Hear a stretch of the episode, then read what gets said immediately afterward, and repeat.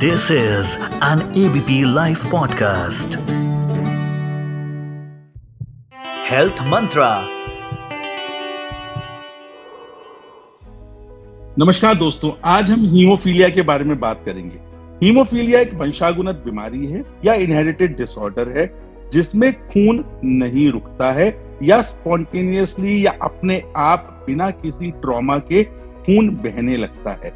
ये इसलिए होता है क्योंकि शरीर में प्रोटीन होते हैं जो शरीर में खून को क्लॉट करवाते हैं। कहीं किसी भी जगह पे ट्रॉमा होता है तो उसकी कमी की वजह से, और कितनी कमी है उसकी सीवियरिटी के अनुसार हीमोफीलिया में ब्लीडिंग होती है। हीमोफीलिया दो प्रकार का होता है। फैक्टर एट डेफिशिएंसी की वजह से हीमोफीलिया ए कहलाता है, फैक्टर नाइन की डेफिशिएंसी की वजह से हीमोफीलिया बी कहलाता है। ये बीमारी वंशानुगत है।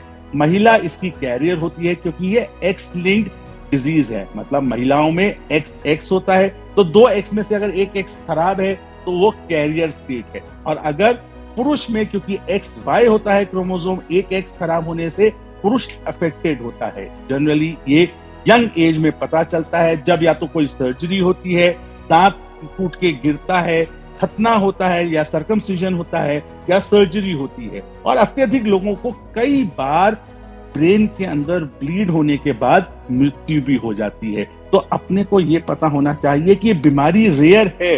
इस देश में कुछ छब्बीस हजार लोग हीमोफीलिया से ग्रसित हैं, बट इतनी भी रेयर नहीं है कि लोग आम नागरिक को अफेक्ट नहीं करती। तो मान लीजिए आपको ब्लीडिंग बार बार होती है, आपके जॉइंट में ब्लीडिंग होती है, तो ब्लीडिंग होने के कारण आपका जॉइंट खराब होता है, आप चल नहीं पाते और आपकी क्वालिटी ऑफ लाइफ खराब हो जाती है। तो एक मृत्यु का डर तो है ही है हीमोफीलिया में, बट उसके साथ में डिसेबिलिटी और खराब हमारी क्वालिटी ऑफ लाइफ होने का भी खतरा बना रहता है। तो हीमोफीलिया को बचाने का एक ही तरीका है कि जन्म पत्री के साथ ब्लड पत्री भी जरूर मिलाएं। ये पूछे जरूर कि क्या घर में किसी को ब्लीडिंग या एक्सेसिव ब्लीडिंग होने की परेशानी तो नहीं है, कोई पुरुष घर में अफेक्टेड तो नहीं है, क्योंकि उससे फैमिली स्टडीज बनाई जा सकती हैं और फैमिली ट्री बना के ये ज्ञात किया जा सकता है कि किस पुरुष को हीमोफीलिया होगा या नहीं होगा। ये तो रही प्रिवेंशन की बात। अगर हम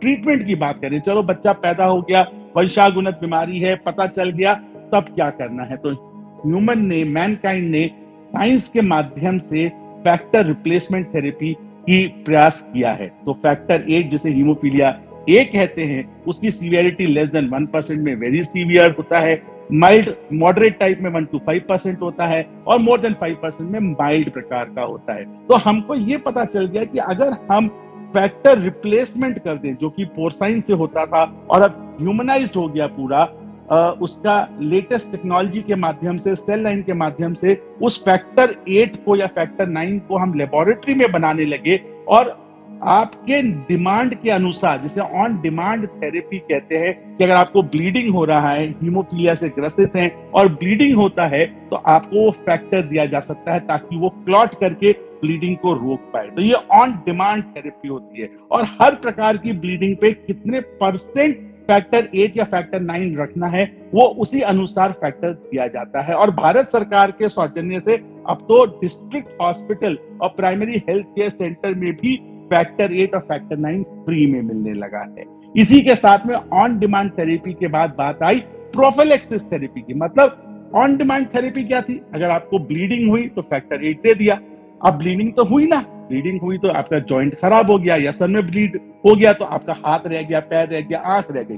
अब आई प्रोफिलैक्सिस, मतलब मैं ब्लीडिंग होने से पहले ही आपको हफ्ते में तीन बार छोटा अमाउंट का फैक्टर देने लगता हूं, जिससे मेरे को कंसिस्टेंटली नॉर्मल आदमी की तरह वो फैक्टर पांच या दस परसेंट के लेवल पे मेंटेन होता है और मुझे ब्लीडिंग नहीं होती और मैं नॉर्मल तरीके से जीवन यापन कर पाता हूँ। तो देखो दोस्तों, कितनी अच्छी बात हुई ना कि पहले पता चला कि फैक्टर एट और फैक्टर नाइन की डेफिशिएंसी से हीमोफीलिया हुआ।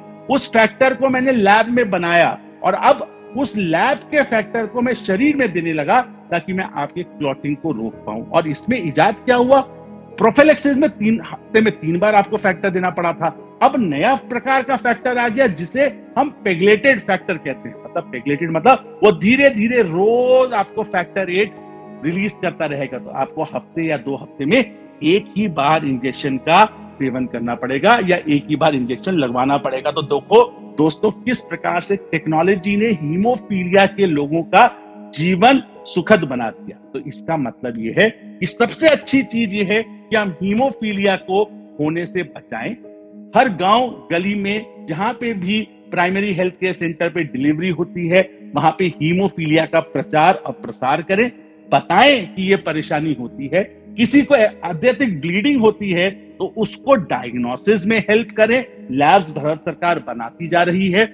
पता चलने के बाद जल्द से जल्द फैक्टर रिप्लेसमेंट थेरेपी की तरफ जाएं और ना अनभिज्ञ होते हुए किसी भी हकीम या वैद्य के पास जाएं, क्योंकि कोई इसका इलाज नहीं कर सकता और इसका इलाज सिर्फ एक ही है, इसका क्योर नहीं है, इसका इलाज फैक्टर रिप्लेसमेंट ही है। तो दोस्तों किस प्रकार से हीमोफीलिया दिवस पे हम हीमोफीलिया जागरूकता दिवस मनाएंगे, जागरूक होंगे और अपना सुखद जीवन इस जटिल बीमारी के साथ भी जीवन यापन कर पाएंगे। मेरी तरफ से आप सबको शुभकामनाएं।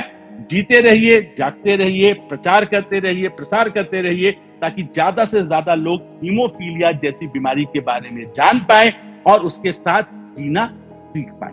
धन्यवाद।